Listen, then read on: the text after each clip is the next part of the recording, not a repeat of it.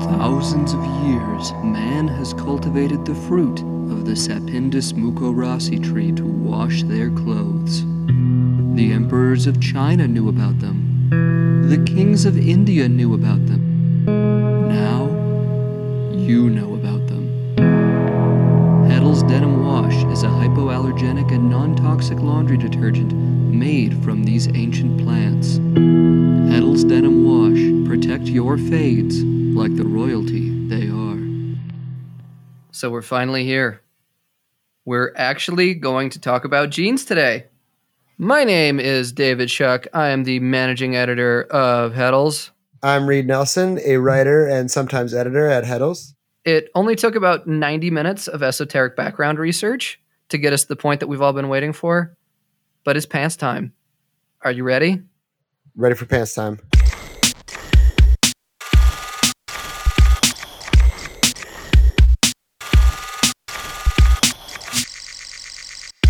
So let's just recap, I guess, where we left off. That uh, American textiles in the mid 1800s and how the United States is now not only a textile production powerhouse, but also the biggest cotton producer in the world. And what are they making with all that cotton? Denim. Denim is one of the things they're making. And the mills of New England are producing fabric that goes all the way around the US, and uh, even a lot of it was exported internationally. Uh, and on a boat trip down across the tip of South America to the west coast to sunny San Francisco. And Reed, what was San Francisco like in the mid 1800s? Uh, it was a terrifying place, David. Uh, San Francisco. So San Francisco is actually like kind of originally settled white people wise by Mormons who showed up in like 1846 with a couple hundred people and gave it a go. Not much of a go, didn't really work. Uh, then by 1848, 1849, they start discovering gold nearby in San Francisco, and gold always attracts the best type of people. Um, and so it basically went from being a couple hundred people in 1848 to being over 20,000 people by 1850. And from there, the population just sort of kept exploding. Although, in one direction, there was by 1855, mid 1850s or so, it was uh, 70 men to one woman in the city, um, which Uh, is don't like those odds. they're not great for anyone, uh, like literally anyone. The majority of women in the city were part of the sex trade uh, or sex workers. Um, although, because it was so vibrant, you had like actual superstar sex workers. They had like playing cards or trading cards and stuff. to some extent like I, I don't know if actual playing cards were involved um like not like the gang that couldn't shoot straight but uh i, I they like there was one named ah toy for instance and ah toy had like her own brothel i believe her own peep show her own service she used to bring in her own uh sex workers. Again i this is like trafficking is explicit in all of these things. So um i feel like i need to mention it every time but i guess consider this the time. Um but yeah so no san francisco was dark. It was sort of it was it was run by gold like the gold trade primarily but it also just became a capital for grifting at large. Just because of all these new like rubes that have arrived. for yeah for a number of reasons actually. So in the same year that gold is discovered england used to send their like real real bad criminals to uh sydney sydney town. And the first time they released passengers or one of the first time what they would do is they would call them tick or prisoners. They would call them ticket of leave prisoners which meant that you couldn't you could go anywhere in the world they'd buy you a ticket anywhere but you couldn't go back to england and a whole bunch of these prisoners realized that there was gold in San Francisco and had zero intention of mining uh, or panning for gold, but had every intention of just stealing peop- from people who were. So they all went to San Francisco, called themselves the Sydney Ducks, and like terrorized the city for a number of years. Would just light it on fire anytime the winds were blowing north or south because they lived at the north end of the city. Um, so the city was being lit on fire like every couple months or so, and like big chunks would burn down. The, the thing that I discovered is that like a lot of the history of San Francisco in this time period is really foggy conjecture because like a lot of people reference the 1906 earthquake and the subsequent fire that burned down a lot of the records keeping that was happening in San Francisco but the city burned down like at least a dozen times before that like over and over and over again by folks like the Sydney Ducks. It was like constantly on fire and also it was on fire too because it was like one of the most irresponsible cities in it has to be in the history of the country. There's this incredible book called barbary coast who's written it was written by this guy named herbert asbury who was obsessed with like the underbellies of cities. Uh, he wrote in the early 1900s early 20th century uh, he wrote gangs of new york which scorsese turned into gangs of new york he wrote a book about chicago uh, new orleans a couple about New or another one about New York that's like kind of made up. I don't even know. But the Barbary Coast is the most wild, like incoherent ride because also every single newspaper there was being shuttered after like 10 12 years whatever because they would have catastrophic things happen to like one time so so san francisco didn't have a government when it first was set up because it was just like gold miners who were moving to to town to to pan for gold. And uh, this was right at the time when Tammany Hall political uh, machine operatives were starting to kind of get run out of town for the first time in New York. And instead of just being like, I'll take my losses, they're like, let's just go set up Tammany Hall in San Francisco. So they like literally just set up something called Tammany Hall in San Francisco and proceeded to control that city for a few years as well. Um, but like the one of the prominent editors, I think the San Francisco Bulletin was shot by uh, a mayoral candidate who was afraid that he was going to be going to get exposed for all the crimes he had committed in New York. And he so he just walked over to the newspaper and shot this dude on his front porch. Waited inside for like three days uh, until a vigilance committee, which is what they called their vigilantes, I guess. I don't even. They weren't cops. They had no hmm. organized anything. Committee sounds a lot more legitimate than vigilante. So it, it really does. It's they were pitchforks, but um, and so yeah, it was like it was insane. And so yeah, when you talk about the San Francisco burning down, like they first organized a fire like a fire station or firefighter squadron. I'm blanking. I don't know why, but it took them a few years to, and even then, it was pretty inefficient. And so, yeah, the city just constantly burned down. It was always on fire. Uh, very few people had uh, stake in the city because it was mostly just people coming either into the bay from like long haul long haul ship travel or people trying to eke out whatever gold was left um, nearby and so yeah it was like it was a lot of people there there were some of the most famous people you can find from that day were uh crimpers like like shanghai kelly yeah what, what is crimping yeah, crimping is when you kidnap people and sell them to work on ships against their will, usually doing so when they're completely unconscious. There was one particularly famous crimper named uh, Joseph Kelly, not to be confused with Shanghai Kelly, who would get like 50 at a time. One time he sold a whole bunch of people who had died to a ship. He'd sold a uh, cigar store Indian. That was like his famous swindle as a person one time. Um, but this was legitimate business is is the wrong term for it, but like it was pretty accepted trade in San Francisco as well as like opium dens and uh, the red light district was bigger than anywhere but Amsterdam. They called it the Paris of the West, but uh, it's genuinely confusing how it got that nickname given what I know about Paris and what I know about San Francisco. Um, but at the same time, it did attract a pretty broad, diverse group of individuals. Um, I think by the time San Francisco was like 150,000 people, 10, 15% of the city was Jewish, which was a pretty large population, um, which we'll get back to later. The Chinese population was enormous there uh, for good and bad reasons. Um, but there was like, I mean, yeah, San Francisco was the sort of impetus for, or I, th- I think it's the most racist named law after Reconstruction, just on its name, the Chinese Exclusion Act. You can correct me mm-hmm. if I'm mm-hmm. wrong. That's the one in the 1880s. Yeah, it seems to spell it out pretty hard, but that was sort of in response to to the influx of Chinese immigrants within within San Francisco uh, initially, and yeah, it was it was a really volatile place. There was a huge riot in 1877 that got really ugly. That gets glossed over in just about every history book. Uh, kind of like the like the Civil War riots in New York get glossed over. Even in in-depth New York histories, it's just like, oh yeah, and like thousands of people died in these riots in the 1860s, and then, um, but yeah, so San Francisco was really was a really tough place, and 1906 that earthquake kind of reset it.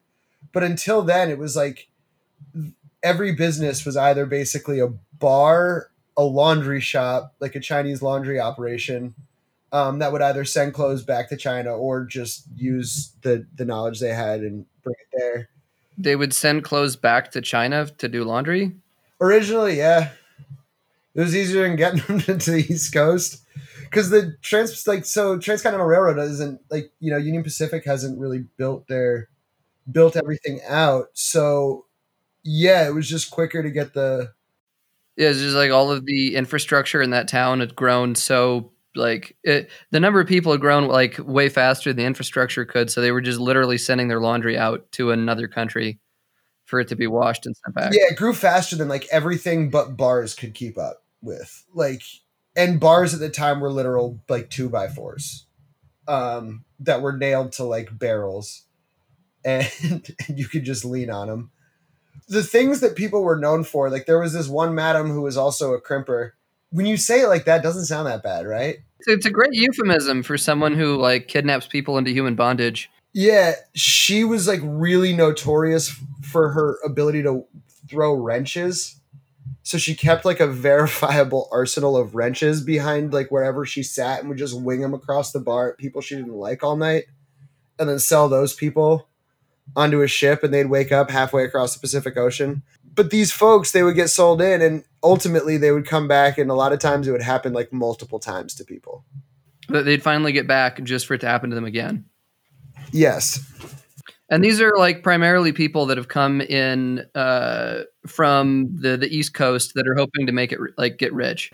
Yeah, so primarily east of the Mississippi is is where they're going to be coming from, but you also had like a whole bunch of Wild West outlaws who didn't have like tangible cowboy skills or things like that, and then you also have uh, word travels fast, even I guess in the mid 1800s within like the international criminal community. So you have people hearing about the Sydney Duck success and coming in to rival them as well or join forces.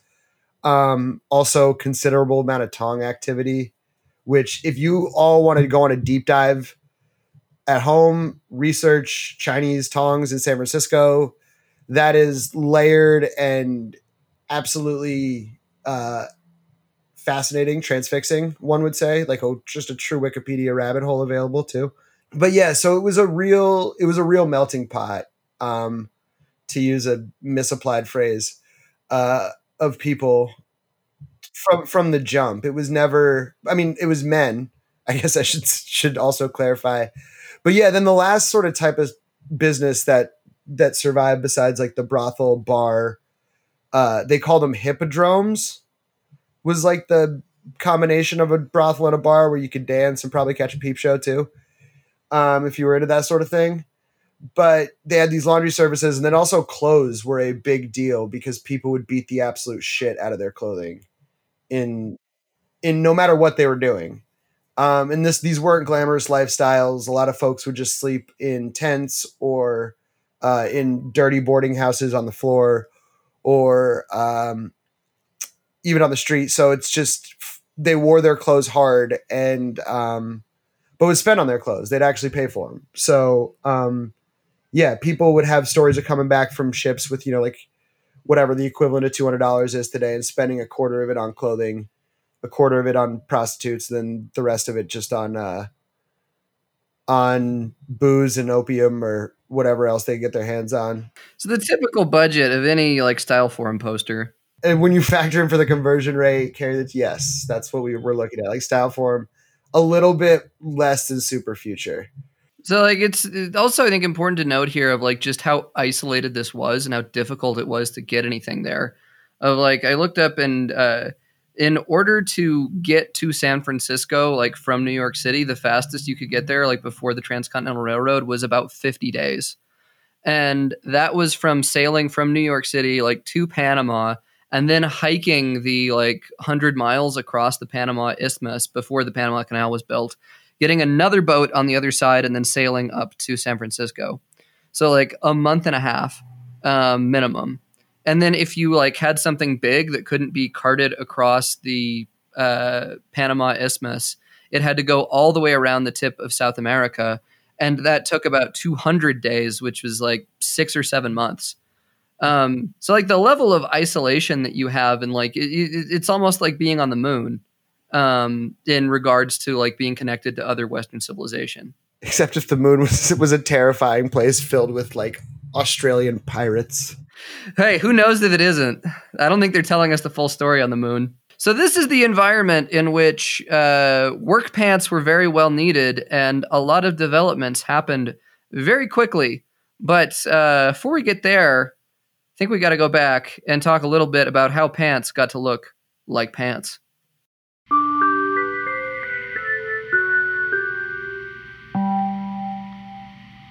Attention, blowout listeners. Stop by the Heddle shop for a wide assortment of sweaters, knits, and Teamster tees available in the newest colors and styles. Our denim tops and jeans for men's and boys are made in USA and are available in a rainbow of colors at a low Heddels price. Visit shop.heddels.com and use the code BLOWOUT for a special listener discount. So let's back it up a little bit and like what do we mean when uh, we're referring to these like work pants, overalls, or jeans that were being used by the miners in San Francisco uh, and were so like highly prized by people that had to you know, toil in the muck all day. And the entire concept of pants as we know them is something relatively recent in like the late 1700s, early 1800s. So the the sailors that we were talking about in episode uh, one were uh, they were wearing were called trousers, which like I saw a lot of funny spellings of that of like T R A U S E R S or T R O W S E R S, which you know I think is a the, the lack of consensus on spelling historically is something that I almost met. Like I wish we had today, where you could just kind of go with with what you wanted. It's like you know what today I feel like spelling trousers with a W tomorrow I'm gonna give a Z a shot. I don't care. There's no squiggly red line that's gonna tell you you're wrong. Like this, these are the things that we miss. And it's like if you have a disagreement with an editor, you can challenge someone to a duel, but I don't think anyone's gonna go out on a limb over like the spelling of trousers. It it just does as someone who likes to write. Uh, it does seem kind of fun. So, like trousers back then were these like capri-looking things that stopped just below the knee and were very wide and baggy, sort of like Kevin Smith or like John Cena shorts, um, also made out of denim. Um, Rafa Nadal in 2006, but not on a tennis court. Very much that energy. But like those trousers, you know, like the Revolutionary War founding father things that like uh, like people would wear stockings underneath, is very separate from what would become to be known as overalls, which were mainly protective clothing that evolved like out of stuff that you would put over your feet and calves to protect them while you were like either stomping around in the muck or riding a horse. And those were first called spatterdashes or kneecaps were uh, the things that like I, I saw reference to which were these like side buttoning gaiter things that would protect you parts of your leg not covered by the trousers while on horseback and some of those even went all the way into being like sold into boots that they would like have a like leather like sole to them. And by the 1750s, these eventually extended all the way from the shoe up like to the waist to protect everything below the navel. Like waders? Sort of like waiters, but uh they hence the term overall because they like were over all of your things below the waist.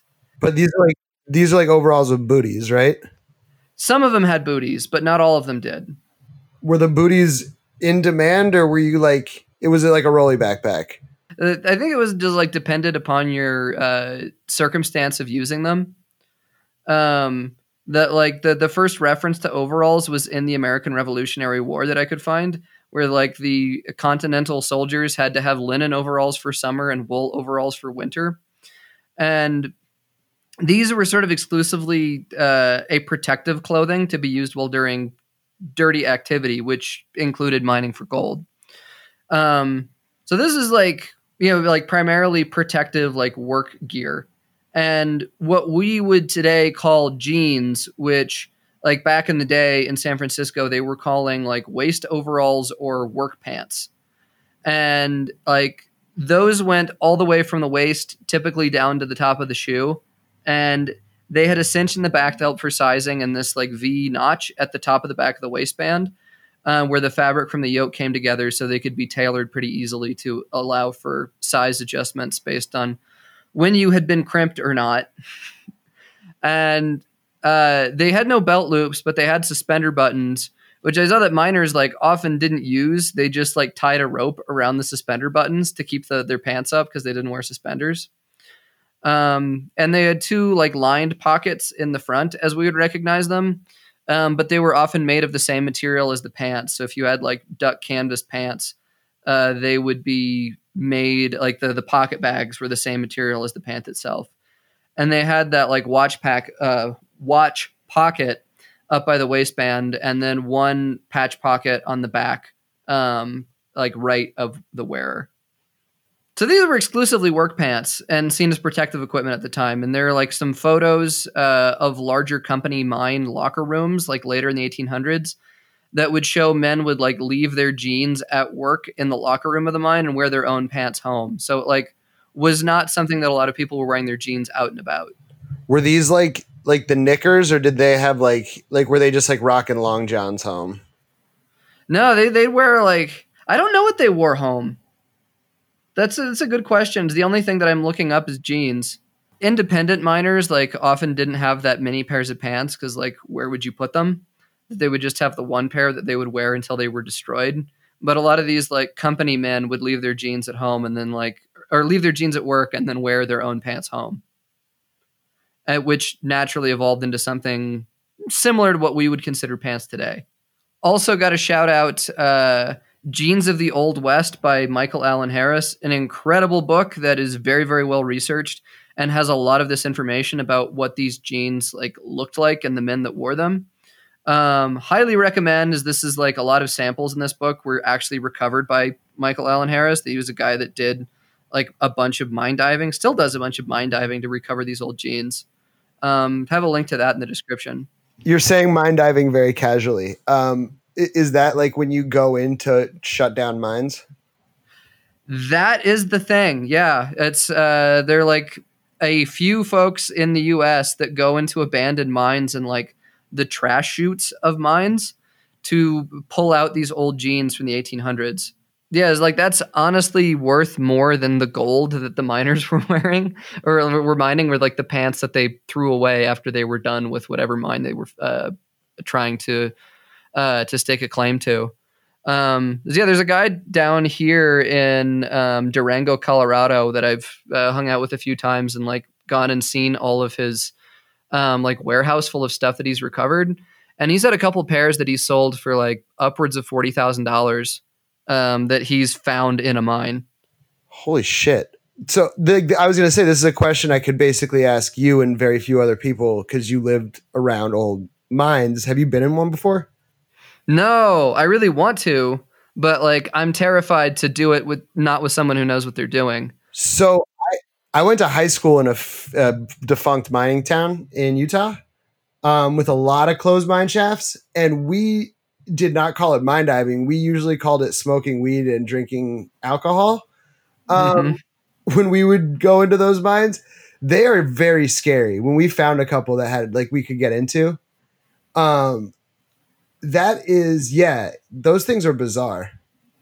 There's yeah they used to run a tour in utah uh, in park city of one of the old silver mines. You could go like down into it for a while and they sold it but oh yeah I've, I've, been on a couple here like outside of denver like uh, in the mountains there are a few of those. And like there are a couple like abandoned ones that you can see if you're hiking in more remote areas. And like i've done the thing of like you go like I don't know five feet past the entrance and go like this is spooky. I hate this. I want to get as far away from here as possible. Yeah. Oh no, I haven't explored. Like I haven't gone into like like gone more than probably a couple like less than a football field. Way Yeah. less than a football field, like half a football field. So big ups to these dudes that are willing to dive into these mines and pull out this stuff so we can have books and you know talk about it uh, from the comfort of our homes. Do they like so they like repel in, I'm guessing. Uh, or there's like there's ladders and stuff because like the most of the recovery that from what I've heard from Brit is done from uh the the trash chutes that typically when they would make a mine like the the miners would dig down into the earth like uh a few hundred feet and then they would dig another thing right next to it that was like a hundred feet deep. And then when they were done they would just shove everything of the camp of that mine into the trash chute and like cover it up and leave so the one that you want to actually excavate is the trash chute because that's the one that has the jeans and like the like old whiskey bottles and the tents and blankets and things like that. We got to get this guy on a pod. Oh yeah, that, that that's coming up. Wonderful. But yeah, I mean that's like sort of the state of what pants were at the time as we uh, are going to be describing them. That uh, it took a while to get to that point, but these are still like not jeans in the way that we would conceive of them today, in, in terms of like the way they were used. It was, you know, like uh, when you see like people who are sanitation workers wearing like the reflective, like heavy, like full body suit when it's really cold outside. Like that's the equivalent of what how jeans were considered back then as we're talking about like the a lot of the people that came here to strike it rich uh, during the gold rush like they weren't people that were here to actually mine gold the people that got rich were mostly folks that came to get rich off of the miners. Um, as you mentioned like uh, san francisco and these areas of the american west were still incredibly remote. And the need for things like hardware and clothing like work pants as we talked about all had to be sailed around the tip of south america to get there. Um, and there were a bunch of people that set up shop in the 1840s and 50s to capitalize on all these miners that were coming through. One of which was Loeb Strauss. and uh, oh, it's just fine. One of which was Loeb Strauss, and like Loeb uh, was one of many Jewish families that uh, fled persecution in Europe during the pogroms to start a new life in America. And his family set up shop as dry goods retailers in New York, where he started going by Levi. Levi Strauss. Is just Got it. thinking that uh, Levi Strauss, we could have all been wearing Loeb's jeans. But um, in the you hear a lot in this era of people talking about dry goods sellers and like what exactly does dry goods mean and uh, yeah it's typically consumer goods you know it's just like anything that's not wet as dry good uh, entails It's just like it's incredibly literal. It's like the it's like the company Bic that sells lighters, razors, and ballpoint pens primarily. They have three markets cornered that have nothing to do with each other. Disposable Yeah. razors. Yeah, like I, I genuinely didn't realize that like flour, coffee, and sugar were also dry. So is wet goods just like live something that was living? uh, i guess like produce like uh, like butchered stuff um, like i don't know um, like beer whiskey things like that Were there people that walked around being like, I'm a big wet goods guy? maybe but that just sounds that sounds icky i'd much rather have dry goods like uh, attached to my name than wet goods It's like, yeah, like it's like, yo, I uh, I have a warehouse full of dry goods. Sounds okay. It's like if I have a warehouse full of wet goods, I'm like that. No, I'm staying away. formerly dry goods now wet goods there was a leak in the roof Oh man, So yeah, dry goods is basically just like anything you could imagine buying in the Oregon Trail video game of like clothing, textiles, tobacco, like uh, pickaxes, like stuff like that. before someone got scarlet fever and had to be left on the side of the trail. Yeah, whatever you could fit in a wagon. Um, so in 1853, like uh, Levi's family sent him west to join his sister's family in San Francisco to get in on the gold rush action. And there he got into the dry goods business and he was selling work pants, fabric, other goods, like pretty much all of it imported from the East Coast. Um, which, as we mentioned, still had to take a trip of like six months to go around Cape Horn and get to San Francisco, which was also difficult for like logistics because like when you had to place an order, like it also had to go all the way around to get that information there to say that you wanted these things. So there could be like a six month lag, um, or up to a year lag of like sending the message back and then receiving it, uh, the the goods that you ordered. Leave someone on red for an entire season. Yeah, it's like, I mean, can you imagine like ordering something online these days and it taking six months for the order to get to the store, and then another six months for it to actually arrive? And that's like if they did it, that's that's same day shipping. it's like, look, we have a really good turnaround rate. Uh, we try to get everything out within 48 hours, business hours, um, 72 on the weekends. Uh, you can expect a tracking number in your email anytime and your package by uh, 2021. Mm-hmm. Six to eight months, either either direction. So Strauss like did very well for himself, and by the 1870s, he had a decent business uh, and became a respected member of the San Francisco community, which we think because like a lot of the uh, like Levi Strauss discourse is controlled by Levi's. So like there, if he was a you know uh, horrible racist and mm-hmm. like philanderer and like beat his kids and stuff, like you, you know they would just bury that stuff. Levi Strauss, yeah, the saint of San Francisco, according to Levi Strauss.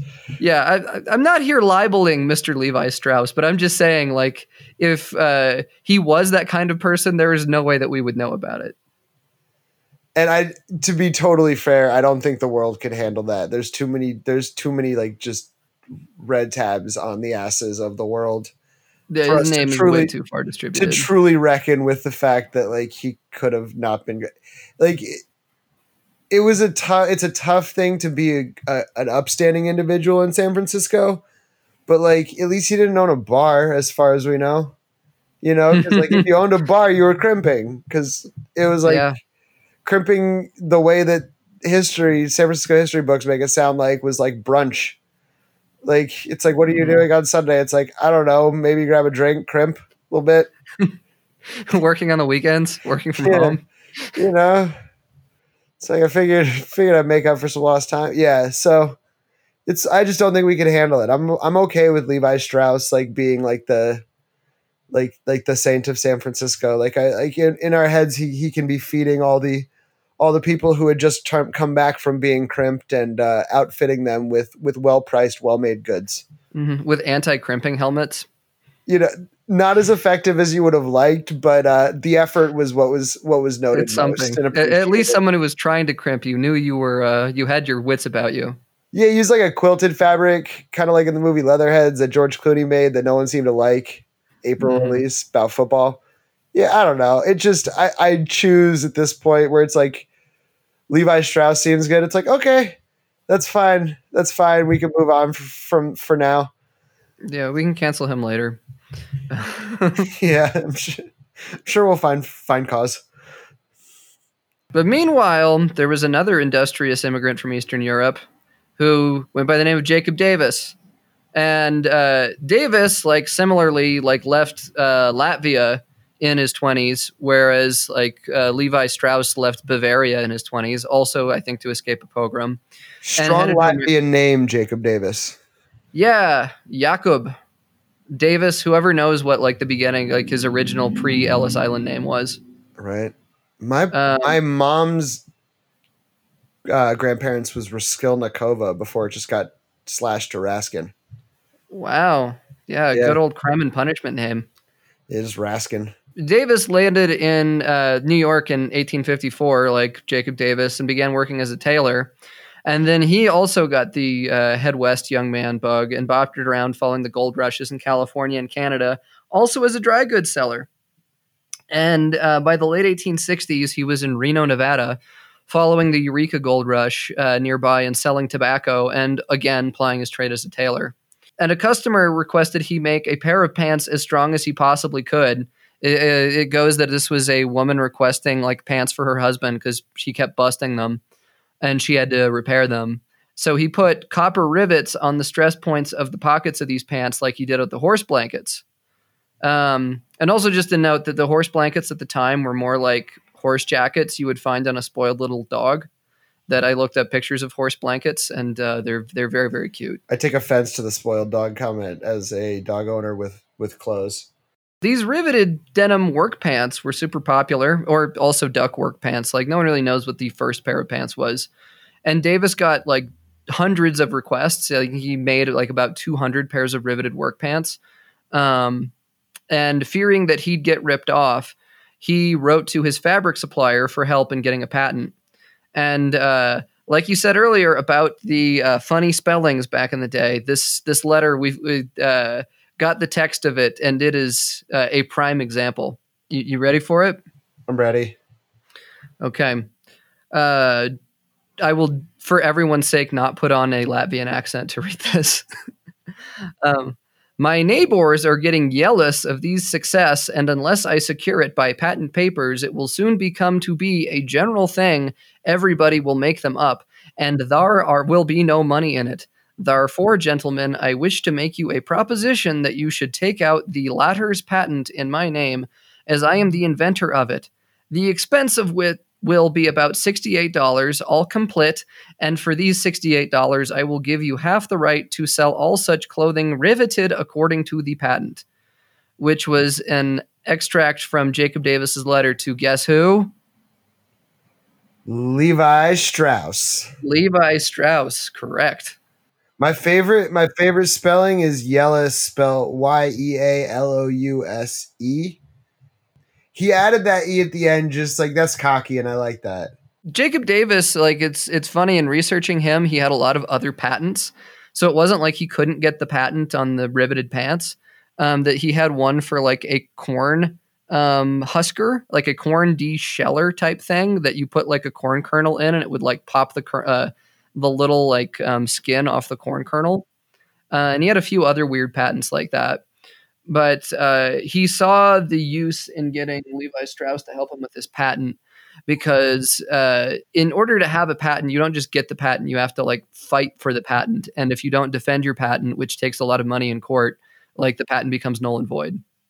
Strauss saw the potential for this and they went into business together with the deal that he hired Jacob Davis as the foreman at the workshop that would produce these riveted work pants and they got the patent for riveted waist overalls approved in May of 1873. And the rest, as they say, is Denim History Part 4. So the the next time we come back, we've got uh, what I've been terming the the 17 years war of when uh, the patent for riveted pants was in effect and uh, everyone else had to come up with like other kooky ways to secure their pants because like rivets was obviously just the correct decision. But yeah that is uh, coming up soon and yeah we finally did it. We actually talked about jeans this episode. We got to jeans. I hope you are proud of us and now that this uh, need has been scratched you will tune in for the next episode where we actually talk about more jeans and how they developed into things that we look we like we don't today. talk about jeans ever again we will never. no more jeans. This was the jeans last time. over. So that's it. My name is David. I'm Reed. And thank you for tuning in to Blowout.